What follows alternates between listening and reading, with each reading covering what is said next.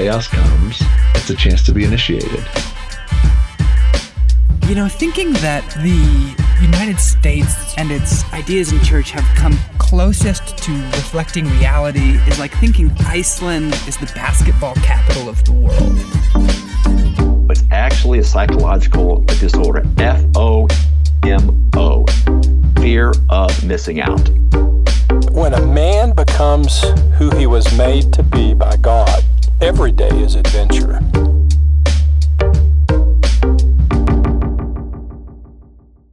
S I L K, S I L K, S I L K. What do cows drink? Milk. To be clear for you all listening, calves drink milk. Cows drink water.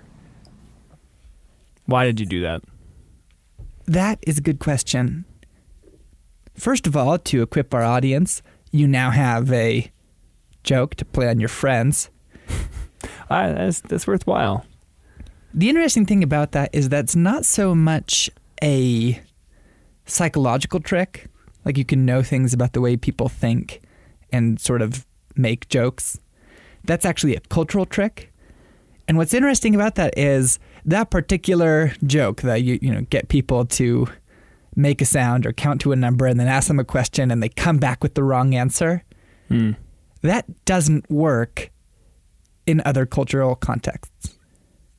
And the reason is that only works in a context where we are completely trained to react. Huh. So it's not that my friends or myself, having fallen for that joke and others like it many times, are unintelligent. We just are used to shooting from the hip. We're used to needing to respond quickly and keep like a certain pace. Is that what you're implying? Yeah, exactly. It's a, it's like an illustration of a larger reality where go back with me in time to the first time you walked into a third wave coffee shop and you said, could I get a cappuccino? And they say, regular eight ounce? How? No, they didn't say anything. They didn't say anything? That, yeah. That's what happened to me then, I can say. And But the point is, how comfortable did I feel going, why is a cappuccino eight ounces? Hang on. I actually don't think I know what a cappuccino is. Could you explain really quick? Right. You've probably never done that. Some people do. They tend to be older. I, my peers and I tend to not do that. Yeah. Mark Twain's got this great quote about it's like the tribute of a young man to not argue a check. I know I've paid some checks sometimes where I would rather not make a scene and ask the question, why is this on here? I didn't think we got this. I'd rather just take the hit, not look like an idiot. Exactly. And I feel that everywhere because, and we've talked about this before, our culture rewards already knowing. The way to show you already know is to react quickly. Hmm. And so uh, how many times have you gotten into a conversational cul-de-sac or other wrong turn just by people reacting quickly to what was happening in the conversation instead of slowing down to try to find out what you were talking about? Uh, I'd say a lot of conversations that last two minutes go that way, right? Like that's just this boom, boom, boom. And then all of a sudden like you're done and you don't actually, I don't feel more known by someone who just reacts, reacts, reacts really quickly. And I think it gets tied up. People want to mirror, and so like the mirroring is actually a helpful tool, and I'm not that great at it myself. When someone says, I just did this today, like, oh, I love doing that sort of thing. That's actually really kind of helpful, but there often, I guess what you're pointing out is that there's not like the next question interrogating. That's just me responding. It looks a little bit like mirroring. It is a little bit like mirroring, but actually the conversation's now done. Right. So claim number one, we live in a moment that trains us to react. And even, you know, you can look at the dominant trend inside our education system when I was still inside it. It probably has changed some by now, but you just go, you're getting old. It's been so long. You know, who wins? the person who answers the fastest. What are our game shows about? The people who can hit the buzzer and know the answer. Mm. Like, who is the winner? The person who can react and recover, react and recover. And we reward and program that behavior. Huh. Okay. Okay, so claim number one, we do that. Uh, claim number two is basically just an illustration. It's just the other night. I can tell that uh, my wife has something on her heart, so, you know, daughter's asleep, and we start the conversation of, how you doing, hun? And she starts unpacking her friendships and what she would like them to be, and yet ways they feel like they're falling into these, you know, patterns that no matter what we do with our schedule, we we don't succeed in changing. And I'm sitting there going, I have no frickin' idea what the solution is here.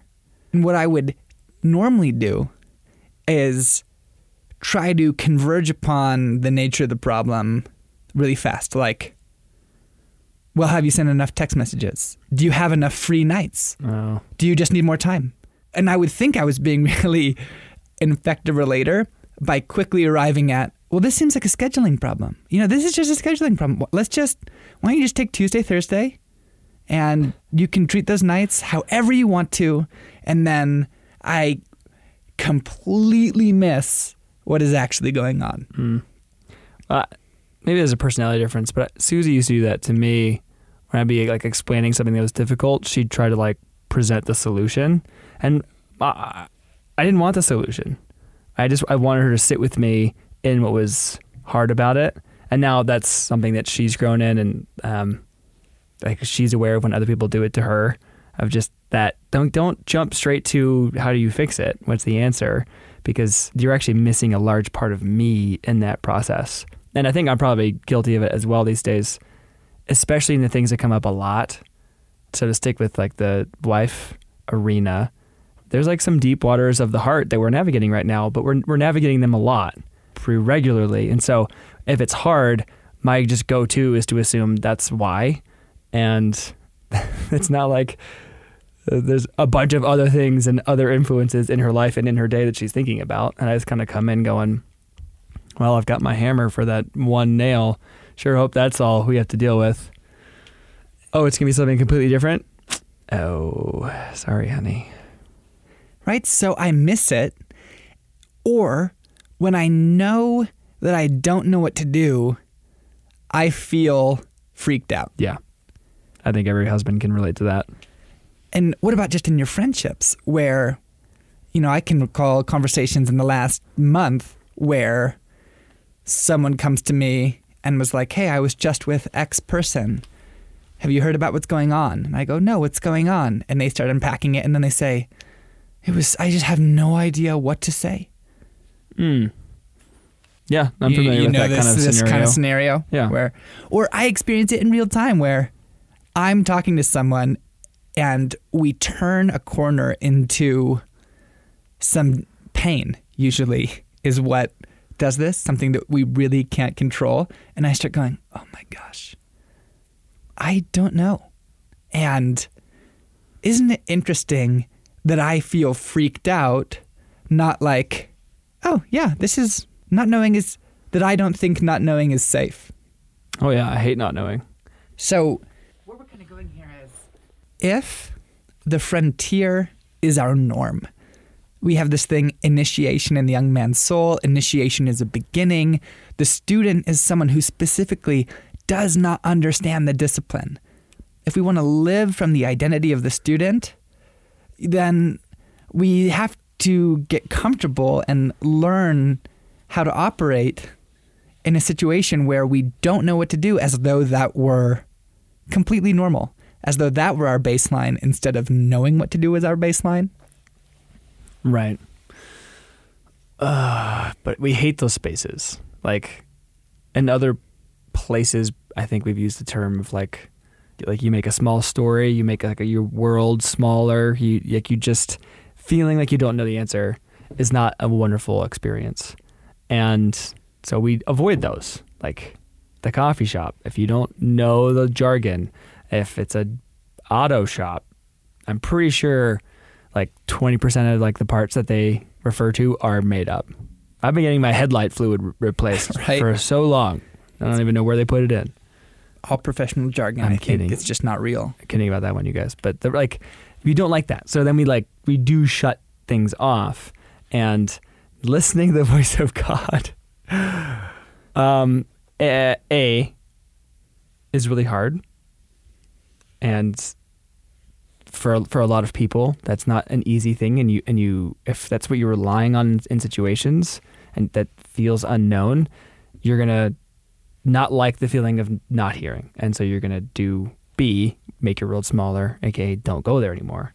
Um, but I feel like just as we step in here, like ninety-nine percent of the time when I when we begin, like, hey, let's listen. If it's just by me by myself, if it's a group thing, if it's like a um, praying over guys for a wound session, if it's like intervening prayer for my wife, whatever it is, ninety-nine percent of the time, the first thing I hear as I'm going into it is, well, this is going to go poorly because you don't hear anything. And I'm like, I, but I, I know that I do, but you, maybe you're right. Maybe this is the time that I I don't. And those times have happened. And so like, that's not as though we're just about to drop a bunch of tips on you because I know that feeling. You know that feeling. That is like, hello, old friend. Hello, old accusation, as I begin to try and pursue the Holy Spirit. Absolutely. So helpful. And we're actually not going to go much further into how do you hear the voice of God. What we're actually curious about right now is, and what I've been learning about, we're coming back because I just came from a training of house church leaders on how to shape our practices in view of the fact that the Holy Spirit is our teacher. Mm-hmm. And it's blowing my mind right now going, yeah, how do we shape our practices, and how do we shape our relational practices in view of the fact that the Holy Spirit is both our teacher and the teacher of other people? Because get this, I just cherry-picked three verses that frame the role of the Holy Spirit across the Bible, and in no particular order, John fourteen, uh, Jesus says, the advocate, the Holy Spirit, that the Father will send in my name will teach you all things and will remind you of everything I have said to you. Peace I live, leave you. My peace I give to you. You see the connection of those. You know, the Holy Spirit's going to be your teacher. Therefore, I'm actually leaving you complete reassurance. Okay, I have a, a classic Jeremiah thirty-one. This is the covenant I will make with the people of Israel after that time, declares the Lord. I will put my law in their minds and write it on their hearts. I will be their God and they will be my people. No longer will they teach their neighbor or say to one another, know the Lord, because they will all know me, from the least of them to the greatest. Isaiah fifty-nine twenty-one. As for me, this is my covenant with them, says the Lord. My spirit who is on you will not depart from you, and my words that I have put in your mouth will always be on your lips, and on the lips of your children, and on the lips of their descendants from this time on and forever. So we have this frame. The Holy Spirit is inside you and is your teacher. If you carry responsibility for people or are, or are in a leadership role over people in any capacity, like, but you know, especially we're talking here if you're leading people who know Jesus, you like know the Holy Spirit is in them and is actually their teacher, not you. And then there are consequences of this beyond just leading people that love God. But if we assumed that were true, it seems like that would uh, make us more comfortable with unknowing, because it wouldn't be up to us to know what to say or what book to recommend or what worship song to turn on whenever we were confronted with new territory. Yeah, I find myself kind of having a mixed reaction to those verses, because they are the invitation, the uh, proclamation of our future and our access is kind of dazzling. It's like, wait, what? Really? So basically you can turn off this podcast now and walk with the Holy Spirit and you will be initiated. Okay, that's just, that's true. The mixed reaction part is how, how like untrue it feels, how, how my experience or my posture, it's probably more accurate. I, I don't live like that at all. It is, it is right. all up to me and my relationships, and God does play a role, but it's not like the Holy Spirit is, I don't know, Siri or Alexa. That's also a relator. Right. And why does it feel untrue? Um, because I think I just don't, I maybe I just haven't experienced it enough. The question I would ask is, what would it look like to you to experience being taught by the Holy Spirit? I think to even put it as a category for um, something to turn to, to, to ask. Because like, let's say there's a new, uh, like an evening to myself um, that I'm like going to spend a couple hours. Uh, I don't pause and I don't ask. I don't go like, what do you have for me? I just kind of either go on autopilot of, oh, I got a little bit of time, so I'm going to straighten up a little bit. Okay, when the kids woke up, I'm going to like pat them down, and then, you know, I'll watch some YouTube, and like that, that'll be how I relax, because it's the autopilot. And there isn't the the pause to go, Holy Spirit, what do you have for me? What, what do you, what's up? What, what should I do in my evening? Um, and I think part of me doesn't want to ask because I don't like disruption. I don't want to hear something else. Um, and part of me isn't used to asking, so. Totes.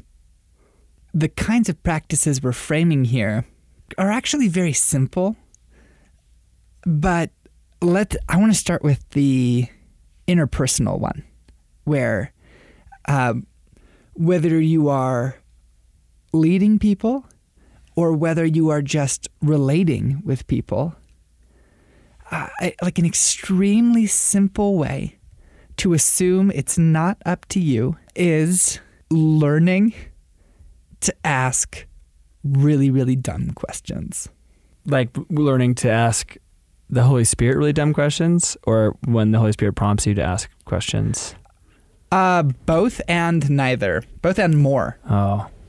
Ooh. Right? That is an answer. That is not an answer. There's just, uh, I know, the, the, the you ask God one, this is one that's really getting Uh, like shaken up for me recently, because, you know, so I go, I participate with other people that carry responsibility in especially house church expressions of church. You know, we're all getting like paradigm stuff, equipping. And one of the things is they go, just keep in mind that most of the time when righteousness is used, it's a relational term, and that a soul that is well, like a righteous soul, is a relational soul.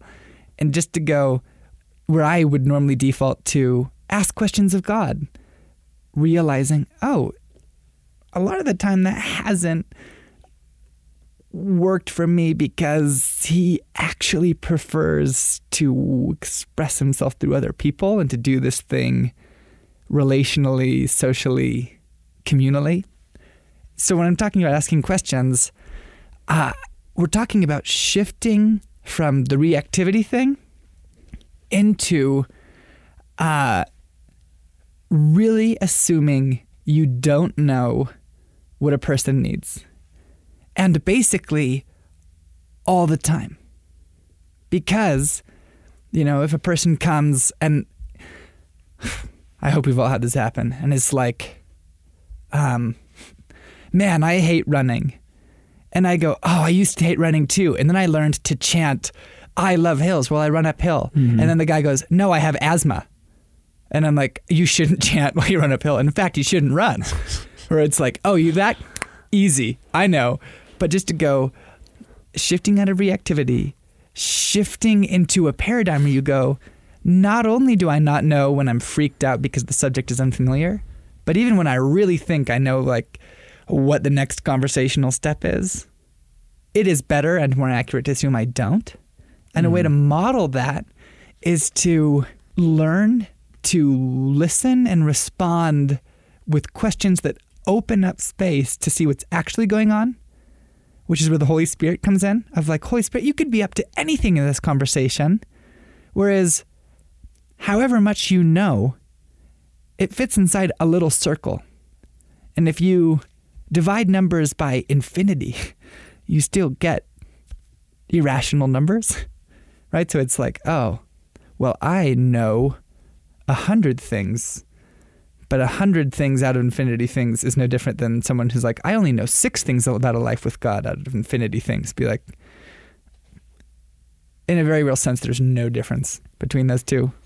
Yeah, and you do pick up on that tone in some of like the sage writers. Like they're just very comfortable with their lack of knowing of things. That there's uh, there's a posture there of like, yeah, we're, I'm on a journey, and you're like, but you're so wise. Maybe you even have a person in your world that you've had a conversation like this with, but they're like, uh, no, I just love Jesus, or like I'm just pursuing this, and you're like, well, compared between the two of you, yes, they are quite wise, but that other person has learned that they are still just a hundred out of infinity. Okay, so this feels like a posture that affects kind of a lot, because it's not just, here's the posture to go in, your new lens for interacting with the Holy Spirit to better hear. It's like a, uh, it's a posture for relationships, for he- listening to other people, for making decisions, and well, it gives the Holy Spirit more access across the board, or is this a good posture across the board? It seems like both, where it's like, how do you cultivate an environment where it's easier to see what the Holy Spirit is up to? And how do you just relate better? Psychologists will tell us that a typical person will ask two questions in a conversation. And what that looks like is, uh, let's switch here. You ask me how I am. How are you? I'm so frustrated. That's too bad. Right? Or the only other question that someone would normally ask me would be like, why, why are you frustrated? Yeah, and I'd be like, I have so much email. Oh, I hate email. Exactly! Oh, that's what I do! That's, right?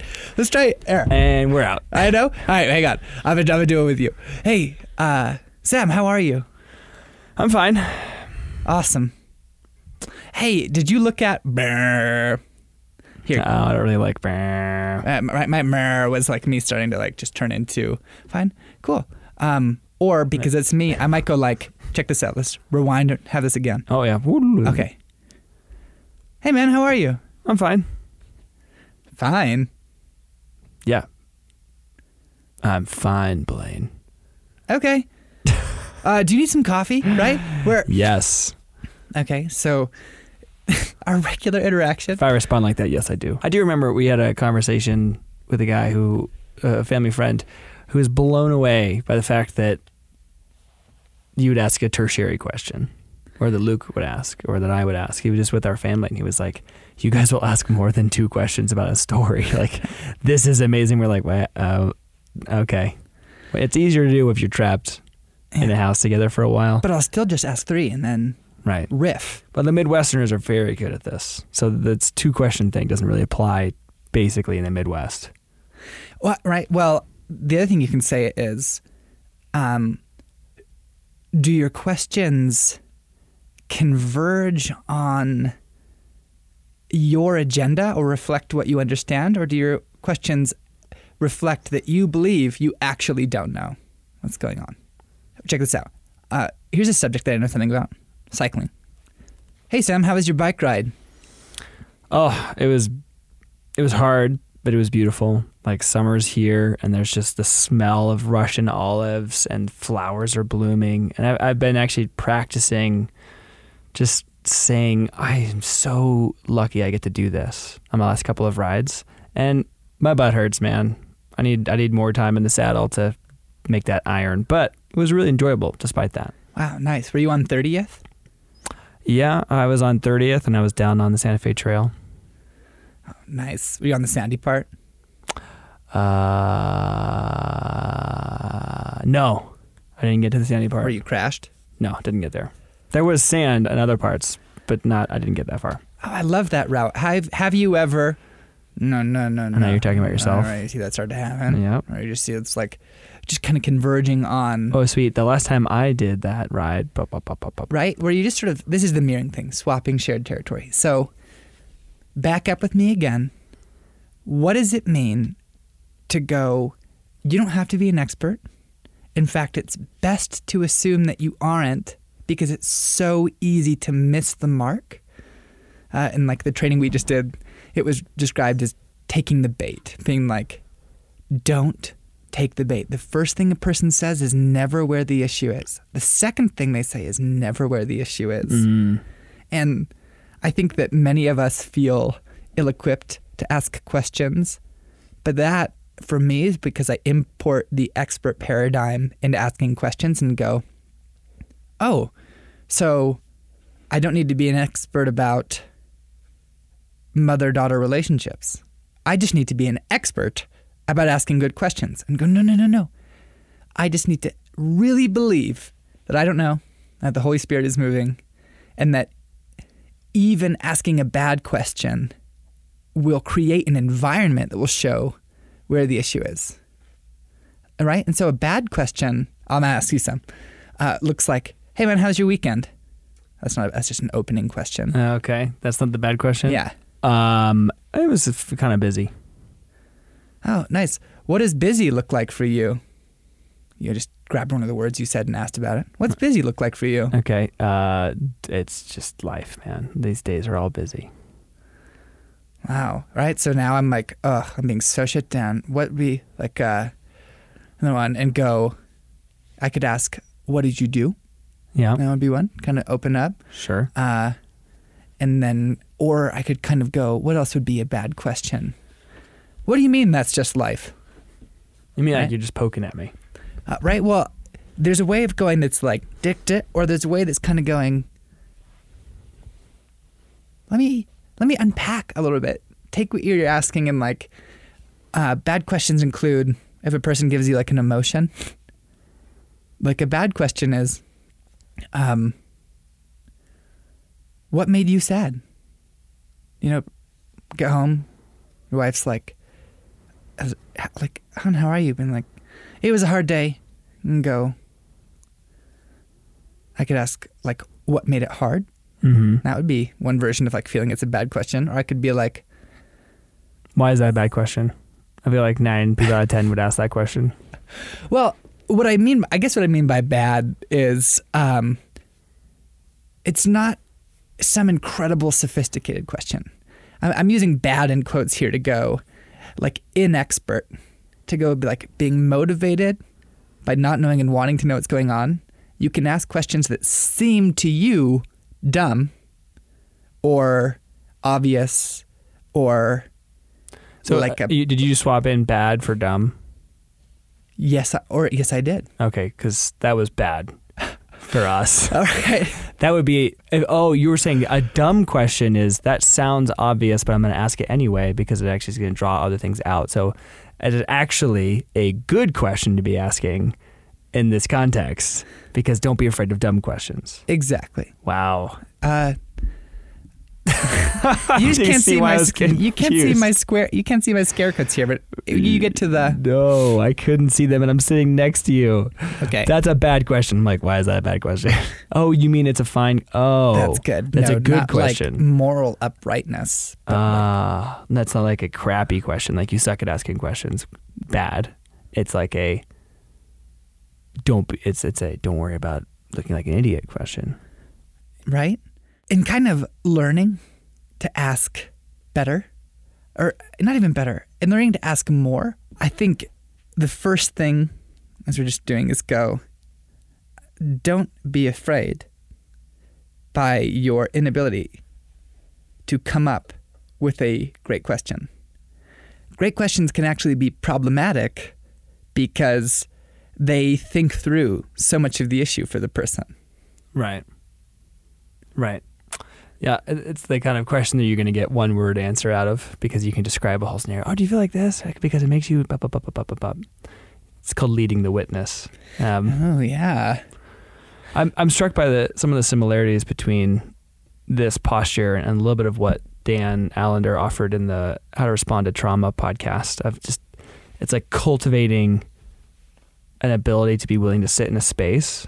And he really loved the time that he went hunting with Dad, and we, he all he had was the hoochie mama call.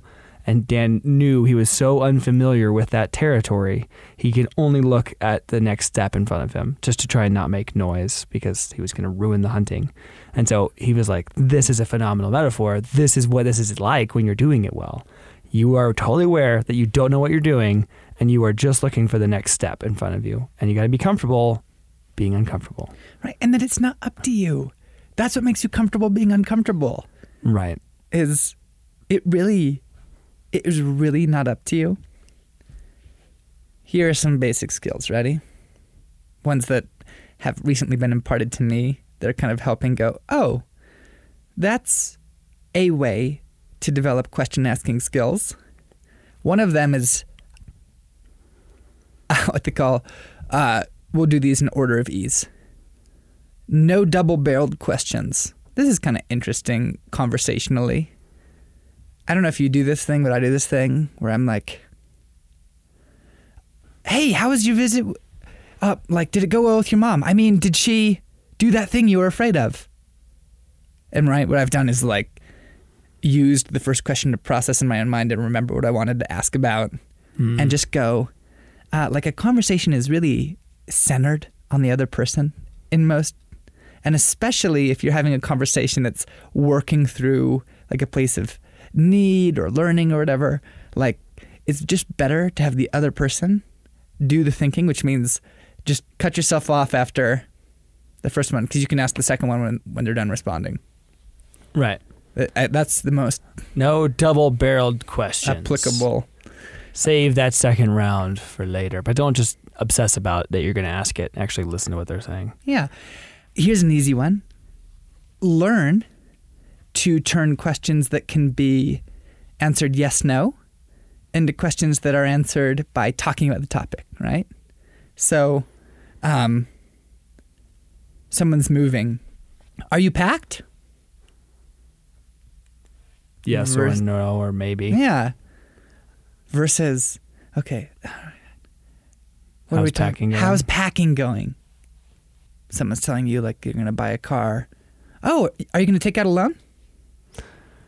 You know, I'm struck here by the fact that it is a little bit like ninjutsu, and that the person that you are asking the questions may actually be a really good conversationalist and be okay with taking a yes-no answer and then turning it into not. Or you may give someone a phenomenal question, and they may give you a two-word answer, and... That's not necessarily your fault. That's just part of the fun of looking like an idiot. Right. But come on, just just change some more for me. Change some more into open ones. What? Yeah, I'm going to ask you ones that can be answered yes, no. You turn them into ones that can't be. That, all right. They're There's somewhere. somebody that's listening that's going to be helpful for. It is going to be helpful. Ready? All right. Okay. Um, are you going to buy a truck? Oh, man. Are you going to buy a truck? Um, what new cars are you looking at? Man, that was good. Um, uh, can we pray now? Uh, you know what? I don't have an answer for that one. uh, nope. Right, they get tricky. Where they get the, uh, I would like mm, ask, what would you like to ask God for? How are you inviting God in? Right. What are you ready to see God do? Hmm. You know, you said that some people are great conversationalists. You know, most people, in like most exchanges, you don't need to come in with your question asking, you know, black belt. You've been practicing turning questions into open questions, uh, closed ones, yes, no, open, topical. Uh, but to go, any discipline, you practice the basics when it's basic, because sometimes it's going to be super advanced, and go... Sometimes a guy at a fly shop is going to be going, what rod should I get? and you, you know, are going to have to go. What, what are kind you going to do with yeah, it? Yeah, exactly. What do you, what do you want to go fish? I, uh, rivers. What kind of rivers? How big? How small? Right? Uh, well, I was thinking of going to the Mississippi River. Um. Okay. What? Right? Like, you just, that would take a lot, but then eventually... Recommend a great bait shop in town. Eventually, a friend of yours is going to go, I just don't know that God is real. Right. Well, why not? Um... You, you I have you don't have been, an answer that. No, no, I'm just being the friend. I'm going like, well, things have been, you know, hard for so long. And you would, right? This is where I would go, yeah, isn't that difficult? No, no. On to no, the next thing. Right. And and to go, yeah. Could you talk about what's been hard? And here's the shift, is in that moment, there's genuinely like a pause in time that happens for me, which is kind of cool. I didn't know I had a superpower, but it turns out it's just little micro pauses. Really unhelpful for robbing banks, which is what is, I wanted to use my a, superpower for. But there's this moment where it's like, Holy Spirit, are you diving into this with me? Or am I jumping off this alone? Because if I'm jumping off this alone, I can feel my anxiety rising. I can feel the pressure to do it well. Afterwards, I'm just like running through the conversation in my head, like, okay, what could I have done better? Um, Do they think I'm a fairly intelligent, uh, I don't know, God-filled person? Or do they think they're like, wow, this guy, that was terrible? Like, all those things happen.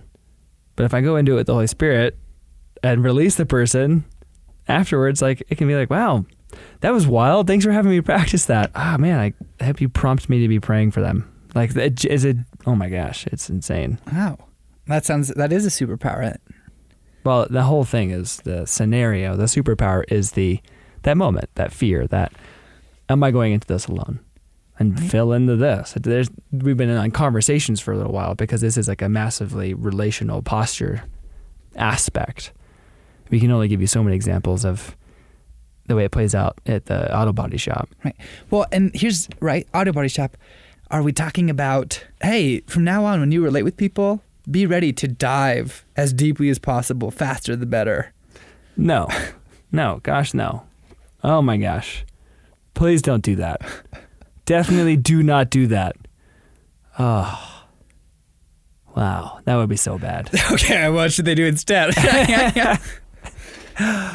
um, yeah, I think you need to be cultivating listening to the Holy Spirit because there's going to be a sense, a pull, a tug. All of a sudden you realize you don't have to get somewhere as fast as you think you needed to, and the next ten minutes feel very open, and you're like, whoa, what just happened? I think I need to like stay in this conversation or chat with my neighbor and ask him this other question, whatever, like that. There, there will be a prompting.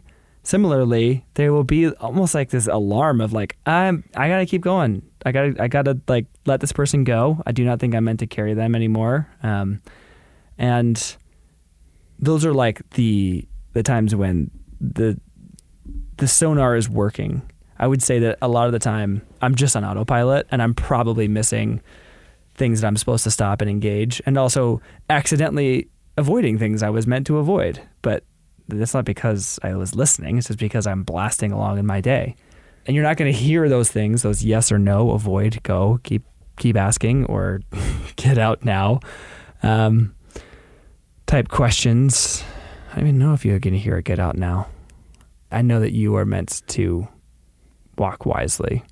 And so that means listening to the Holy Spirit. And you can't listen to the Holy Spirit if you're not listening to the Holy Spirit, you guys.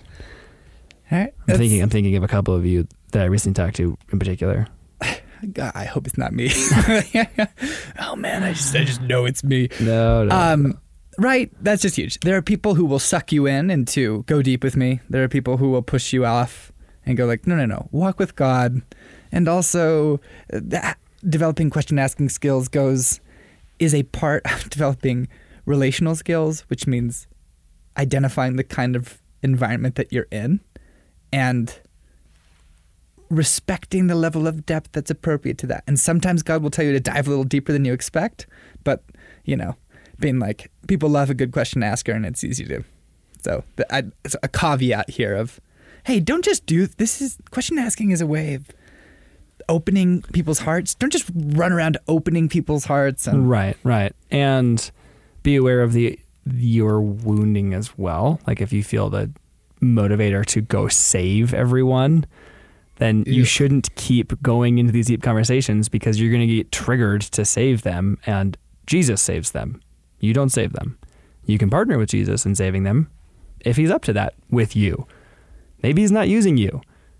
So like, right. get just, yeah, there's a little bit of nuance, I'm afraid. Uh, right.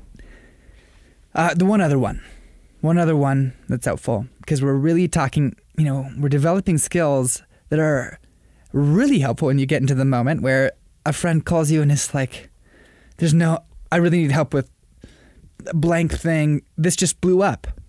And you're like, oh, I don't know what to do. And it's all up to me. They can't call anyone else. But going like, paradigm, they don't even need me at all. Like, God is their rescuer. The Holy Spirit is their teacher. If you think it's like remotely up to you, it's not. Big relief. And if Jesus is inviting you to like be a helper, that's like something you do because you love Jesus. You're like, oh, of course. I'd. Um, but this one has been really helpful is what what are called angle questions, and which is just there are different dimensions to every situation. Personality, family, culture, work, spiritual life, childhood, right? There's all these things. And uh, the sort of question, how is blank affecting this? Hugely helpful in exploring a territory with someone is you're cutting off the double barrel, you're asking questions that open space rather than converge on a yes, no, and getting multiple angles in. And so someone's like, I just don't know how to experience God as Father. It seems pretty clear to ask, how does your experience with your dad affect this? But maybe not as clear, though it might be as helpful as, how does your work life affect this? Right? And then, you know, I would, someone's like, I have a hard time experiencing God as Father. And I think this is an issue with your dad or with your church leaders or something. But we explore a little bit and I ask, how does your work life affect this? And it's um, every day I get a task and it's completely up to me. I don't have a team. I'm so run down. And you go, oh my gosh, this is like, how do you experience God in your work life where it really feels up to you? Not like, what does it look like to forgive your dad for his shortcomings? And that only became clear. The Holy Spirit only pointed that out because you were like, how does your work life affect this? How does your recent move affect this? How does your marriage play into this? Right? Just think of any topic and you can kind of ask from that angle to show you more of the territory. And then the Holy Spirit can like raise the little flag and go, over here, this is where the problem is. Talk about this right now. It's really good. This counseling training costs two hundred dollars. So if you'd like to mail your checks, please do so. I mean, genuinely, if, if you practice a few of these things, you will be better equipped at conversation and following the Holy Spirit than what most people practice. I am finding myself less freaked out. You know how this works. If you learn something and then Jesus tees up the opportunity to apply it, or things happen thematically. And so I'm like, oh my gosh, I'm getting this training on how do you engage the unknown, believing I don't know the answer and that it's not up to me. And then all of a sudden it feels like all the key relationships in my world have some deep area of change that I are or, or are entering a season where I have no idea what they should do. And it's like, oh, I think a lot of the time I'd be like, okay, pray, think, avoid the conversation, feel helpless, versus going like, this is all training and just going in and being a participant and someone who makes an environment where God can show the person, he can teach them what he's up to.